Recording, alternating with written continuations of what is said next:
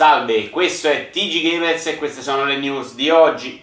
Final Fantasy XV sarà giocabile anche su PC vecchi di 3 o 4 anni. Non ricordo tanto allarmismo dei tempi del Millennium Bug. Doom annunciato per Nintendo Switch. Eh, ma quello di John Romero.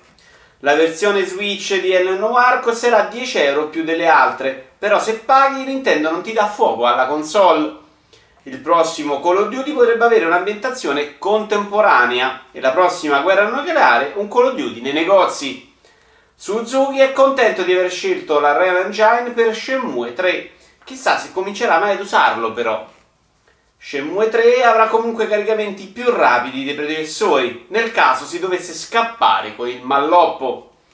Il game director di God of War dice che è simile a FIFA, probabilmente ha visto Barcellona-Juve.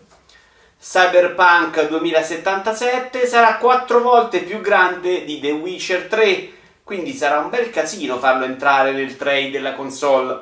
Blizzard nasce grazie ai 15.000 dollari di una nonna che il mese successivo non ha però rinnovato l'abbonamento a World of Warcraft. NBA 2K18 richiederà il 107% della memoria disponibile di Nintendo Switch e questo solo per il pallone.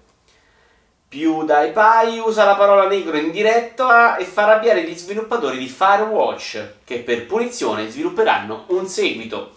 Microsoft presenta un sistema intelligente per salvare spazio sugli hard disk di Xbox One e Xbox One X, la sua line-up. Il governo malesiano ha bloccato Steam perché ritiene blasfemo Fight of Gods. Forza Italia prova a fare lo stesso con il primo Mafia. Anche per oggi è tutto, arrivederci al prossimo episodio!